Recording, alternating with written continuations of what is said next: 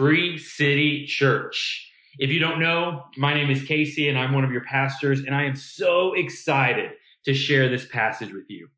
We find ourselves in a day that many things are different, but really, so many things are still the same. Our mission hasn't changed one bit.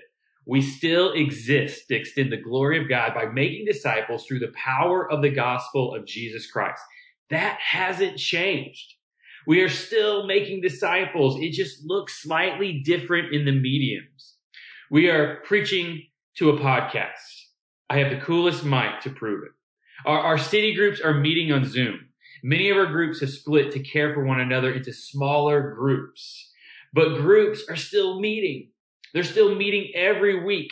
Several of those groups have made pandemic buddies to keep up regular connection. And like before, our groups with lots of kids are figuring out ways to do discussion without those kids being all over us. In some ways, it's like nothing has changed. And we are still urging you to get on the Bible reading plan. Read your Bible. Talk about what you're learning and pray. There's something else that is happening.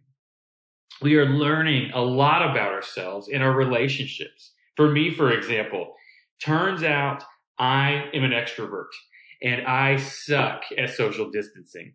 If I spend too much time in my office by myself, it takes me to bad places.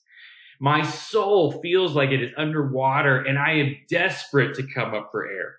The truth is, I, I've always known that about myself. But now I know about it in a new, deeper way. See, others might be experiencing this moment very, very differently. I talked to one of my neighbors at the mailbox from six feet away in the open air. But I asked him how he was doing, and he said, turns out social distancing is right up his alley. That and that might have been a nice way of saying he didn't really want to talk to me anymore. But Christian, I want you to know, and I want you to hear this. There are people around you not sharing the same exact experience that you are.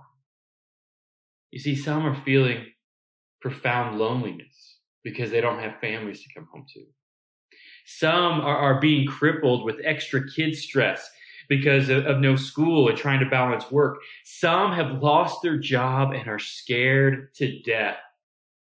With added pressure and more time at home, you can bet domestic abuse is on the rise. With more isolation and loss of connection, porn is certainly ravaging people. Some marriages are being forced to deal with issues that busyness had covered up. If that is you, we are asking you to reach out, share your burdens with God and with God's people. Galatians 6 has always been true, but this moment highlights it. Galatians 6 says this, brothers, if anyone is caught in any transgression, you who are spiritual should restore him with a spirit of gentleness. Keep watch on yourself, lest you too be tempted. Bear one another's burdens and so fulfill the law of Christ. If you are caught, you don't get uncaught by acting like you're not caught. You get free by admitting that you are caught and asking for help from the outside. We all need help at different times. We all have burdens that we can't carry from time to time. Let the family of God in and let them help you. Let them pick you up. Don't do this alone. James 5:16. It has always been true but there's just more that you might be seeing about yourself. James 5:16 it says that therefore confess your sins to one another and pray for one another that you may be healed. The prayer of a righteous person has great power as it is working. The Bible teaches that we grow through repentance. If this is exposing something in you, confess it. Confess it. Say, God, I am more fearful than I know. I am far more angrier than I knew. I am hurting my marriage with my selfishness far more than I knew. confess it, and ask for prayer. This is the first step in repentance, turning and facing what is true, and then looking to Jesus and letting the family of God in. Some right now are saying, Casey, I can handle this myself.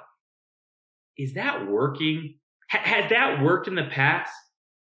Start now. Reach out.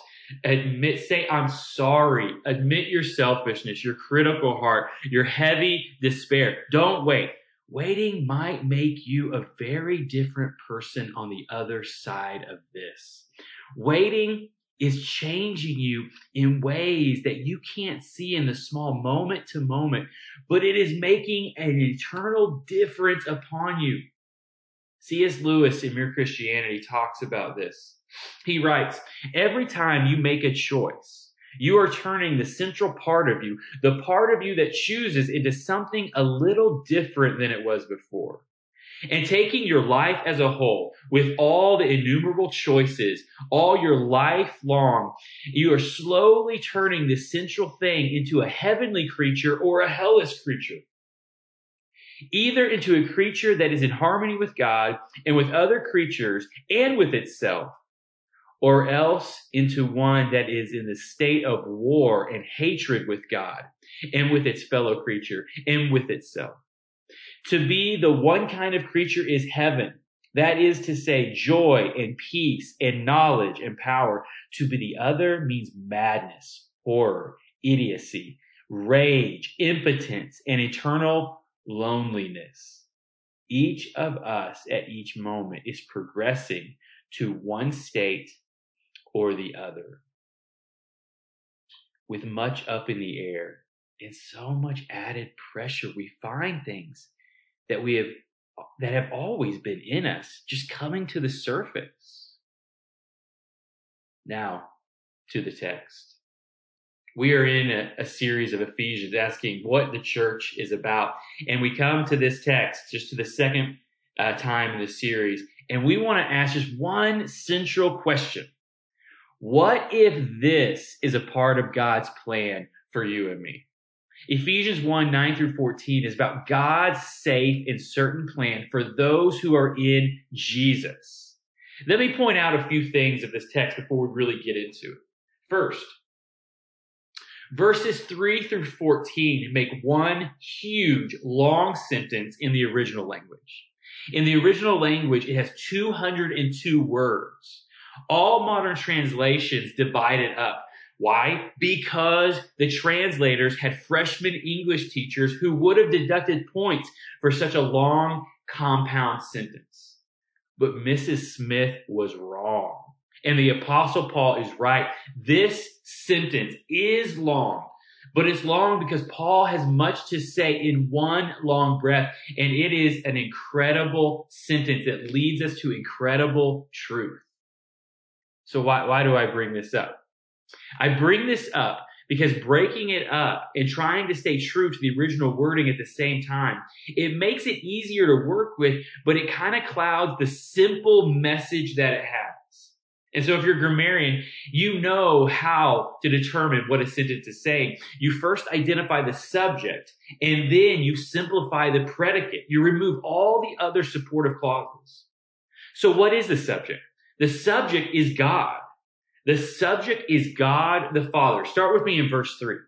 Blessed be the God and Father of our Lord Jesus Christ. That is the subject. God the Father, who has blessed us in Christ. God has blessed us in Jesus with every spiritual blessing in the heavenly place. This is what we talked about last week. Every spiritual blessing is already ours because of Jesus. Even and then it goes on and it says, even as he, God the Father, still continue, chose us in him, Jesus, before the foundation of the world, that we should be holy and blameless before him, God the Father, and then it says, in love, he, God the Father, predestined us for adoption to himself. Himself is still God the Father as sons through Jesus Christ, according to the purpose of his will. The subject his is still God the Father, so that the praise of his glorious grace, God the Father's glorious grace, with which he has blessed us, God the Father has blessed us in the beloved. God has blessed us in Jesus. Verse 7 In him, Jesus, we have redemption through his blood, the forgiveness of our trespasses, according to the riches of his grace, which he lavished upon us in all wisdom and insight. It is through his blood that we gain redemption. That is saying Jesus is rich in grace and in wisdom and insight. In accuracy, he provides forgiveness for our sins through his substitutionary death upon the cross. Because Jesus is rich in grace, we are forgiven. We are forgiven because he suffered in our place. And, and now we, we get to where we're actually starting, but the subject is still continuing God the Father. What is the subject? The subject is still God. It has been carried on by pronouns like he's and hims and himself. God is the person doing the action that is found in the predicate part of the sentence. So what is the predicate? it's easy to see in verse 9. And so it would say this God is, we're adding that because it's been carried through all the he's and the hims and the himself. God is, here we go, making known to us the mystery of his will according to his purpose, which he set forth in Christ. Let's simplify that. God is making his plan in Jesus known. That's what this is saying. Paul is reminding us that because of the gospel, because of what Jesus did, we can feel safe in God's plan. There is a plan and he wants us to be in it, to know about it and to find courage because of it. And if that is true, then that plan even includes what we are experiencing today. And it even includes what we might experience tomorrow. I have two very simple points that I want to really drive home. The first point is going to be much, much longer. And it's just this. There is a plan. And knowing that that plan is there changes everything. But there is a plan. And then the second point, which will be very, very quick. There's a way into that plan. And so let's get started we have, let's get started again. We have a lot of work to do. Ephesians 1, starting in verse 9.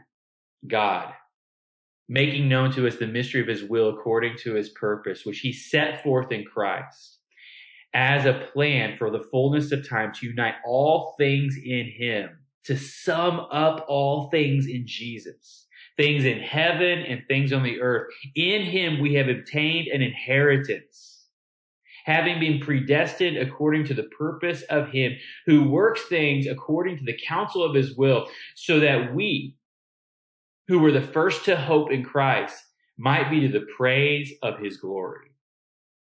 The first thing, there is a plan. And I believe knowing that changes everything. Like just even saying a plan, that, that brings some questions like what kind of plan is this? We make plans all the time and they don't always pan out or, or they're bad plans and, and they aren't executed right. Sometimes our plans are ridiculously contrived. They don't make sense. And sometimes good plans are laughably implemented. Like our efforts to apply them are inadequate to, to say the least. You know, I, in, in marriage, I've determined that I'm not very romantic. And, and that, that can be a problem.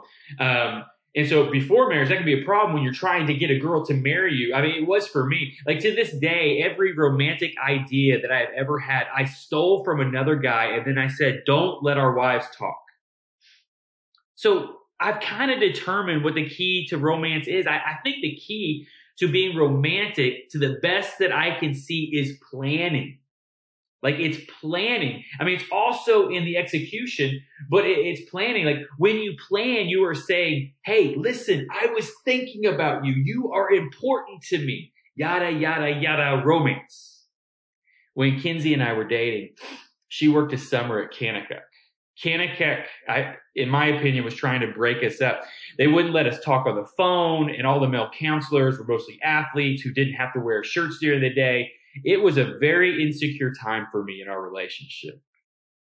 I could tell that she wanted me to write letters, and I mean a lot of letters, because she asked me to write letters. So I made a plan.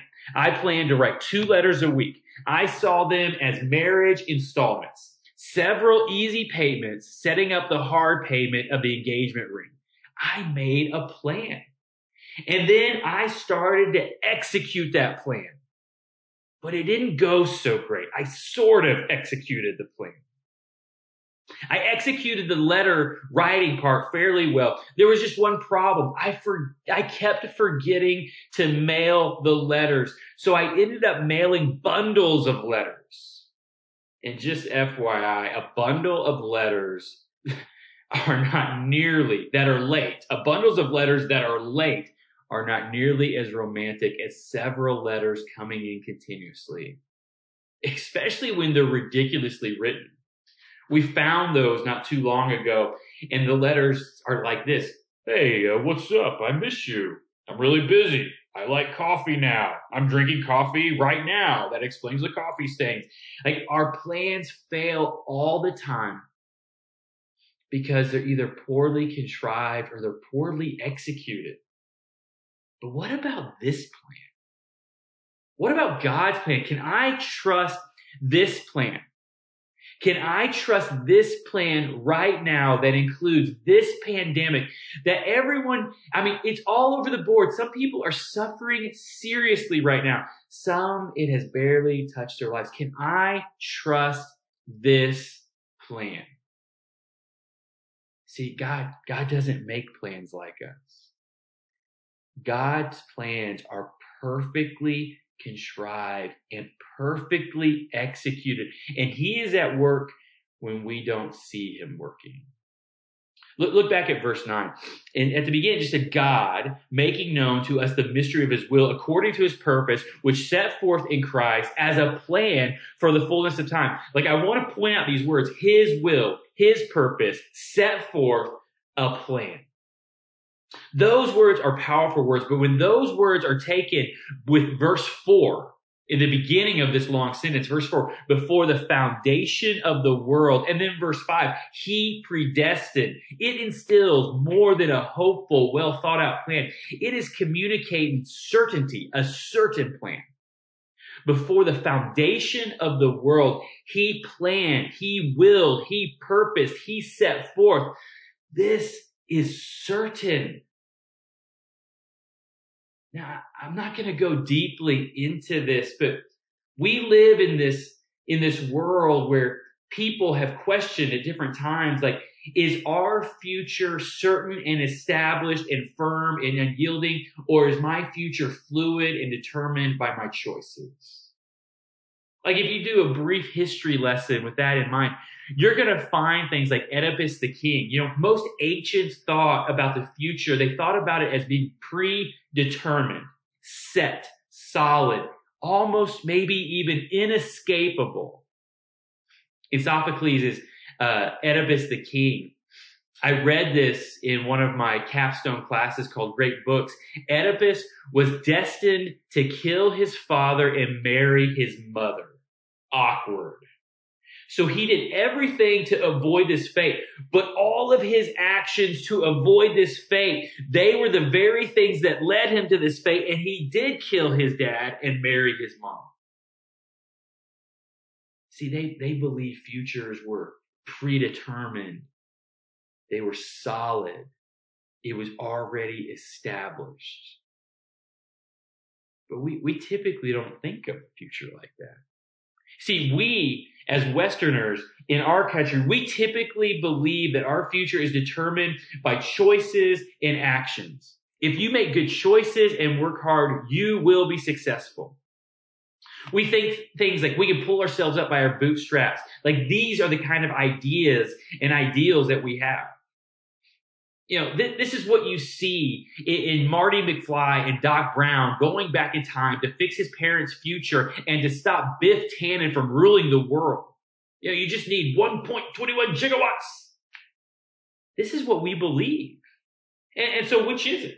I mean, which one is it? Do I choose my future or is it determined? When God talks about his plan and the future, and he talks about the beginning of it from the foundation of the world, and he uses strong words like his will, his purpose set forth, and a plan before the foundation of the world he predestined. Is that just saying everything is predetermined and my choices mean nothing?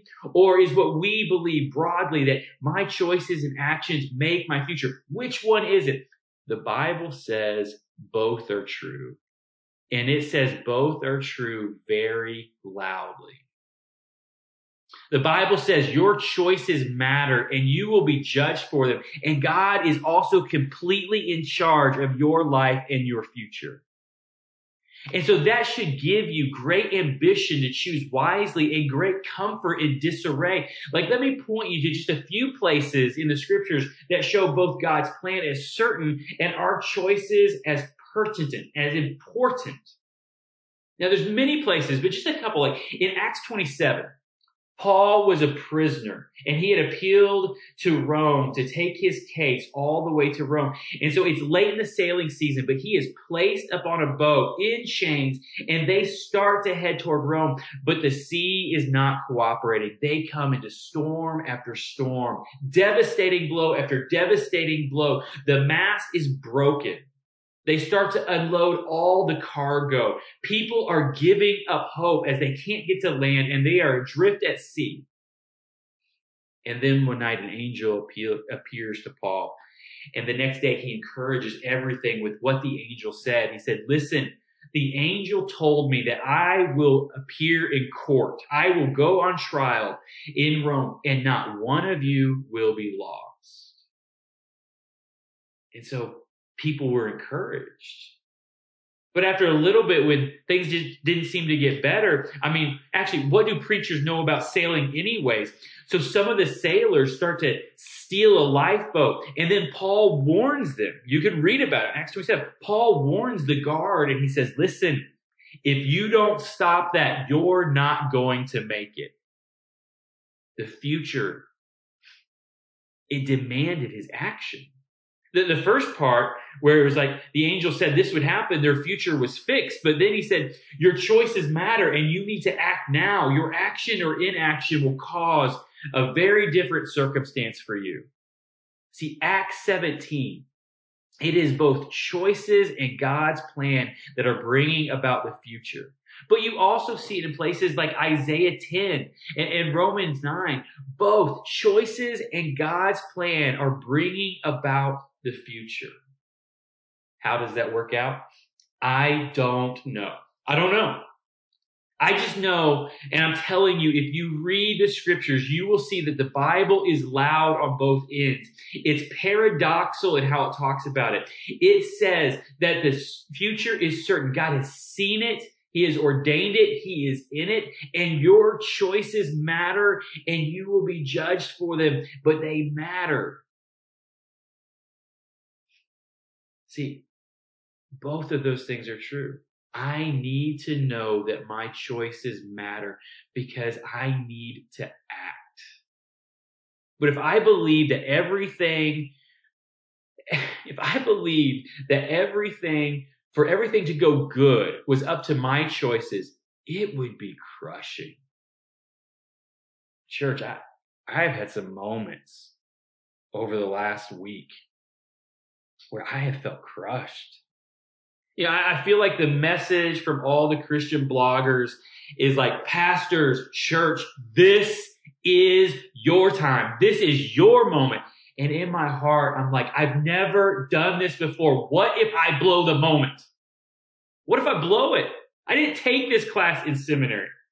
I, am not real technologically savvy. Like, I don't really like all those things. What if I blow it? What if I don't have the leadership for this moment? Like I am an inspirational leader. I'm not a great organizational leader. Like if it's all up to my choices, if it's all up to all that we can muster out of all of our leaders thinking, if it's all up to our choices, that is crushing. This says our choices do matter. And we need to make good, reasonable, safe, generous choices and plans, but they're not the only thing that matters. You see, knowing that God has determined an end, it makes me feel safe. See, I don't know if like this is the moment for the church. This is the next moment for our church. This is the next moment that God has asked us to be faithful and to steward and to trust. This is the next moment. This is the moment that we're in. This is the moment that led to, to my new podcasting microphone. This is the next moment. And God has determined the end, and God is in this moment and every other moment. See, I sometimes need to know that the Bible says loudly that God is in charge. And this text says God has a plan. Like focusing on this text, I want to, just want to show you what a predetermined plan controlled by the God who stepped out of his heavenly courts into the cesspool of sinful humanity to die in our place. I want to show you what that means for us what it tells me, how it reminds me. And so, first, verse 11.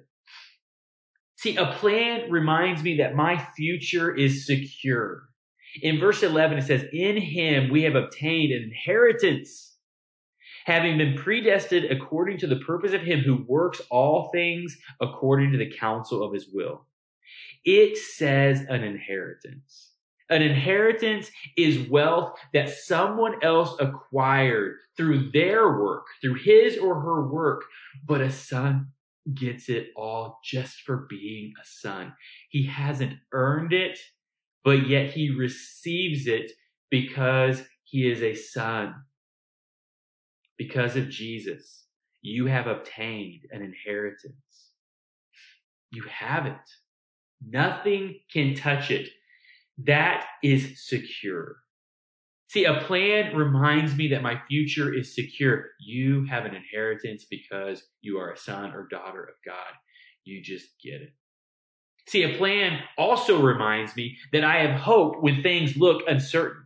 Like, look at verse 10 with me. It says, as a plan for the fullness of time to unite all things in him, things in heaven and things on earth. Unite all things in him? It, it, means unite all things in Him. It could be translated to sum up all things in Jesus. Like all things get summed up in Him. You know, jump ahead to verse 11. It says this, having been predestined, this is the end of 11, having been predestined according to the purpose of Him who works all things according to the counsel of His will, so that we, who were the first to hope in Christ, might be the praise of His glory. To, to say that another way, it says God is working out everything according to his counsel, according to his wisdom, according to how he sees the best ends, and it will benefit those who hope in Jesus. Like it will work out to be a benefit. This is saying what Romans 8 28 is saying, just in a different way. This is getting worked out both here on earth and in heaven like that means like both here on earth like look back. I mean we, we see that in verse 10 where it says things in heaven and things on earth. It's getting worked out in two different realms. That means so many things but in its simplicity we can only see some things that are happening. We don't get to see everything that's being worked out.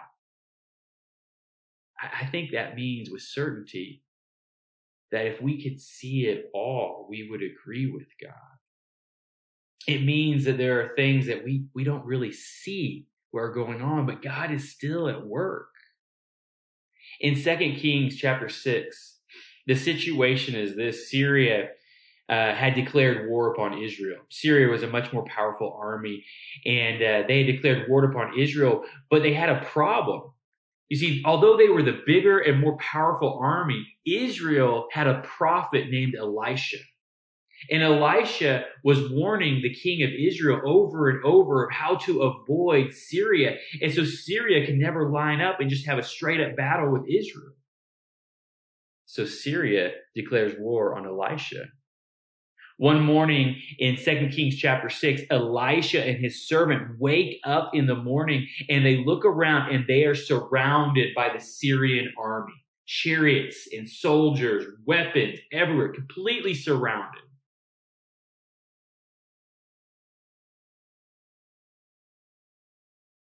So the servant looks at Elisha and he starts to freak out and he says, What are we going to do? And then it says this in verse 16 He, Elisha, said, Do not be afraid, for those who are with us are more than those who are with them. Now you can imagine what the servant was thinking. Like, are you crazy, old man? It's just you and me. I didn't count, but they have far more than two. But then Elisha prayed and said, Oh Lord, please open his eyes that he may see. So the Lord opened the eyes of the young man and he saw. And behold, the mountain was full of horses and chariots of fire all around Elisha. You see, God was doing something the servant couldn't see. And when he saw it, his fear vanished. And so that's saying the same thing. Like there was something going on in the heavenly realm that the servant couldn't see, but Elisha saw it. And when God opened their eyes, they could see it. And then the servant agreed with God.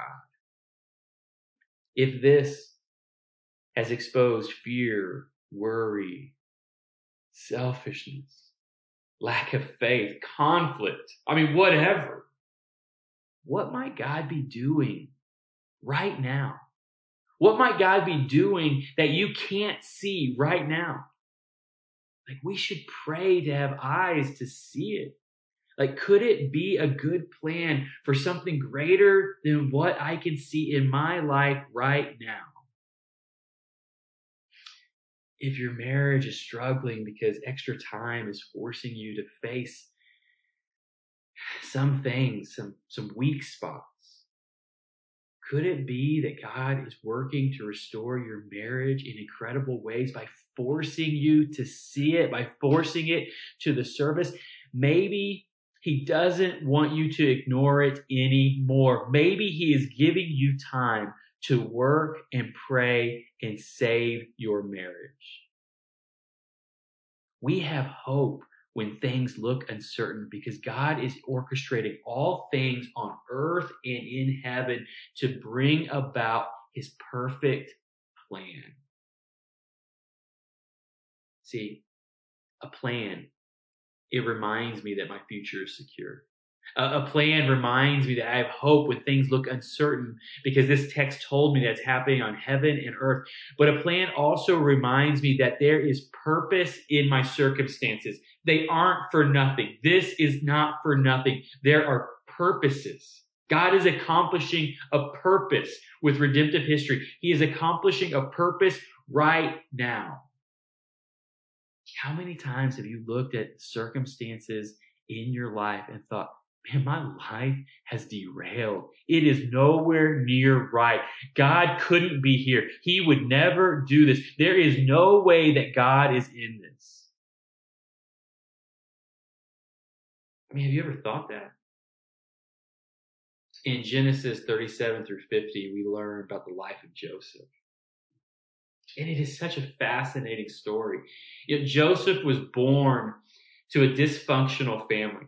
His father Jacob suffered from the hands of, a, of, of, of, parents who had favorites, and he turns around and does the same thing. So Joseph was the youngest of 12 sons. He was clearly the favorite, and his brothers hated him for it. One day, Joseph was sent to go check on his brothers. Kind of the youngest brother coming to spy on you, the tattletale gone bad. They saw him coming, and if you know the story, they saw him coming in his special robe that they didn't have. They saw him coming and they decided to kill him. So when he got there, they seized him. They beat him. And then they threw him in a pit and they sat down and ate dinner. How cold and terrifying is that? To be beaten, to think you might be killed, and then they just set you aside and have dinner. Why they were eating they looked up and some Midianite slave traders were going by and they thought, man, let's just sell him and make some money. We don't get paid if we kill him. Let's put him in a worse fate. Let's make him a slave. So they did. Joseph now finds himself a slave in a distant land, in a strange place, he is a slave, but he decides to say, Hey, my choices matter. So he starts to work hard and he gets promoted. And pretty soon he is the most powerful slave in the house of Potiphar. Like he is telling the other servants and slaves what to do. But then he gets wrongfully accused by Potiphar's wife. She accuses him of attempted rape. And then he finds himself in jail. Later in jail, he interprets a dream for two of the men, and the dreams come true. He begs the one that was released to remember him and to help him get out, but he's forgotten. He's forgotten for over two years. After he was wrongfully accused and he's trying to be diligent and he begs someone that he helped out, please remember me. He is forgotten. Then Pharaoh has a dream that no one can interpret. Suddenly, Joseph finds himself in front of Pharaoh, becoming the prime minister of all of Egypt. For seven years, he leads administratively to bring in extra food for a seven year famine that's coming. It's going to be so bad. In that position, he saved his family and an entire nation from a devastating famine. Now that, that story, if you've read it, 13 chapters about the life of Joseph, like I just have a couple questions. How did God use Joseph to save others? Well, I mean, he used, if we look at the text, he used a broken family, a murderous plan from his brothers, a dry pit, a slave trader that bought him, wrongful accusation, a jail cell, and then being forgotten, and then a devastating famine. Or, or we could ask, how did Joseph come to see his suffering? Like we get to see that. In Genesis 50, 20, he says this, and this is after his father, Jacob, had passed away. His brothers were scared. Uh, maybe that Joseph was just nice to us why, why dad was alive, but now maybe he's going to kill us. And so they come to him and he says this, as for you, Genesis 50, 20. As for you, you meant evil against me, but God meant it for good to bring about that many people should be kept alive as they are today. Do you see that? The brothers were guilty of wrong and murderous choices. But at the same time, God used it for good, saving purposes. You see, we see once again God using our culpable, liable choices that we will be judged for. He uses our choices to bring about his sovereign plan, his sovereign good plan. But I have one more question.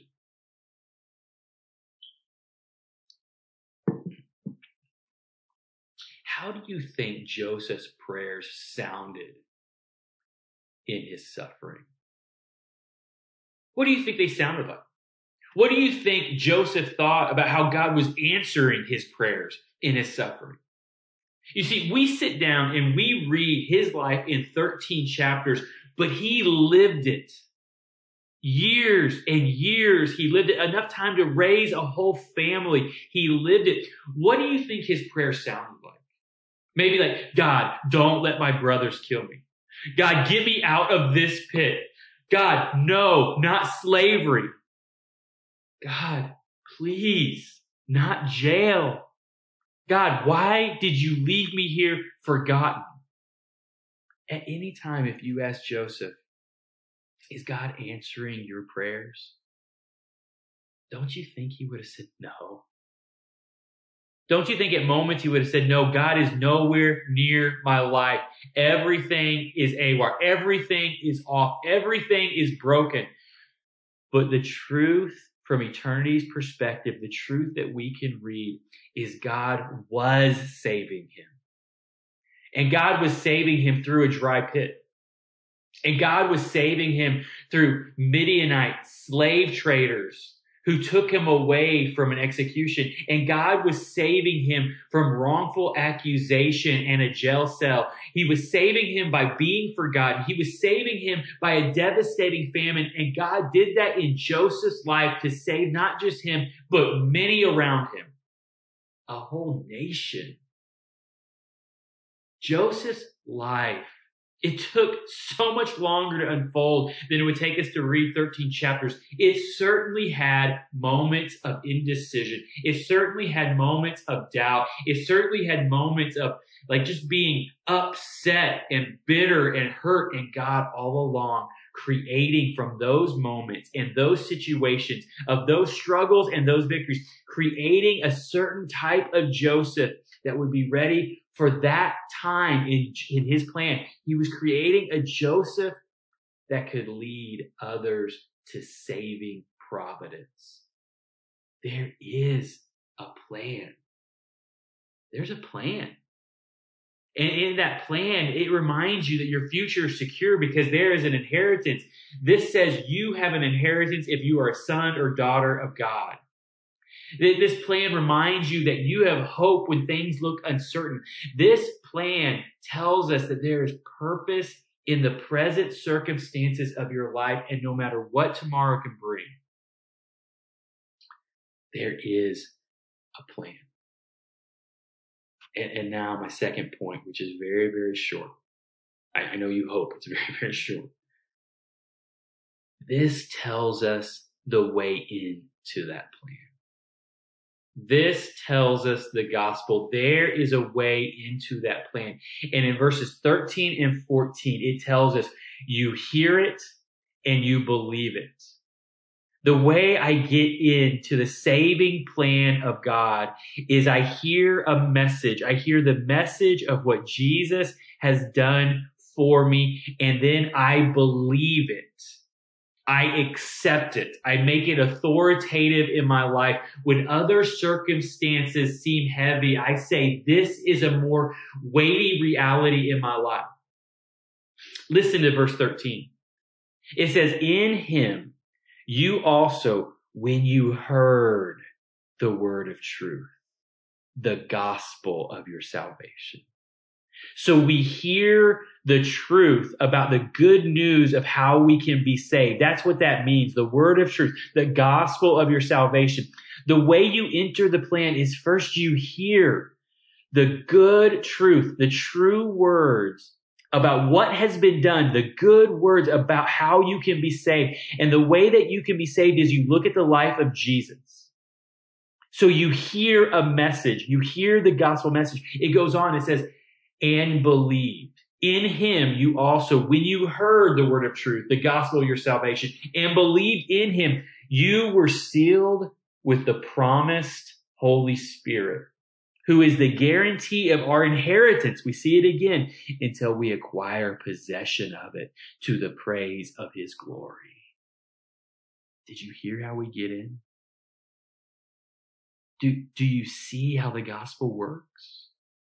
When you heard the word of truth, the gospel of your salvation, and believed, it says you were sealed in Jesus. The main verb of that sentence is you were sealed.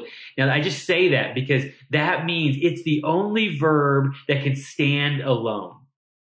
So ultimately, it's saying, like, in your hearing and in your believing, you have been sealed. You have been sealed. Jesus has sealed you. For all who hear and believe that Jesus was God who entered into humanity, that he died in our place upon a Roman cross and rose again. Jesus has sealed them into the glorious saving plan of God. Your future is certain. You are safe in the plan of God, even in a day like today. Even when conflict is in my home, even when uncertainty is ravaging my heart, Even when things feel crushing, even when sickness comes, there is certainty because you have been sealed. If you have heard the word of truth and you have believed it, the Bible says you have been sealed into the saving plan of God, which is working for your glorious praise, to be a part of that. That's a truth that, that I needed to be reminded of this week. It's not all up to my choices. My choices matter, but it's not all up to my choices. That I can be a part of affecting things, but that I have a God who has from the beginning has looked across the spans of time and he has seen the end and he has declared it to be for his glory and for my good. And if he sees the end and the end is for his glory and my good, that means he has seen today. And I can have great confidence that a God is willing to lay down his life for me won't forget this moment. That's a truth for us, and it's a truth that we need to share with others. Free City, I love you more than you know, and I eagerly anticipate that coming Sunday morning when we will gather together again and praise Jesus with our collective voices. Even now, Jesus is good even now, and maybe especially now. The church is alive and at work because of the gospel of Jesus Christ. Free City Church, we exist to extend the glory of God by making disciples through the power of the gospel of Jesus Christ. I'll see you soon.